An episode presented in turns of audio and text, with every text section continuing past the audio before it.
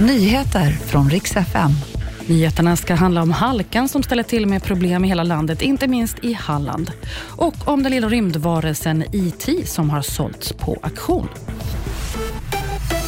Vi ska börja med att halkan ställer till med problem i hela landet. Alla bussar i hela Hallands län ställs nu in tills vidare. Och det här beror på halkan. Vi har aldrig upplevt en sån halka som vi gör nu, sa Hallandstrafikens presschef till P4 Halland idag.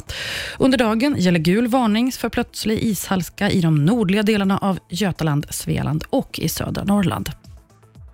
Att många är sjuka nu har knappast undgått någon. Folkhälsomyndigheten varnar för ökat antal covidfall. Västra Götaland inför också nya rekommendationer. Besökare i vården uppmanas att använda munskydd och man uppmanar personal i hela regionen att ha smittsäkra sammankomster.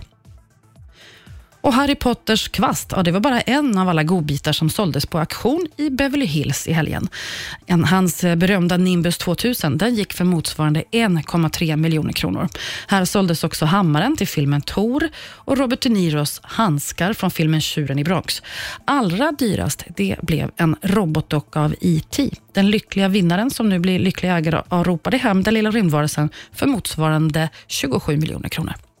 Det var nyheterna. Jag heter Maria Granström.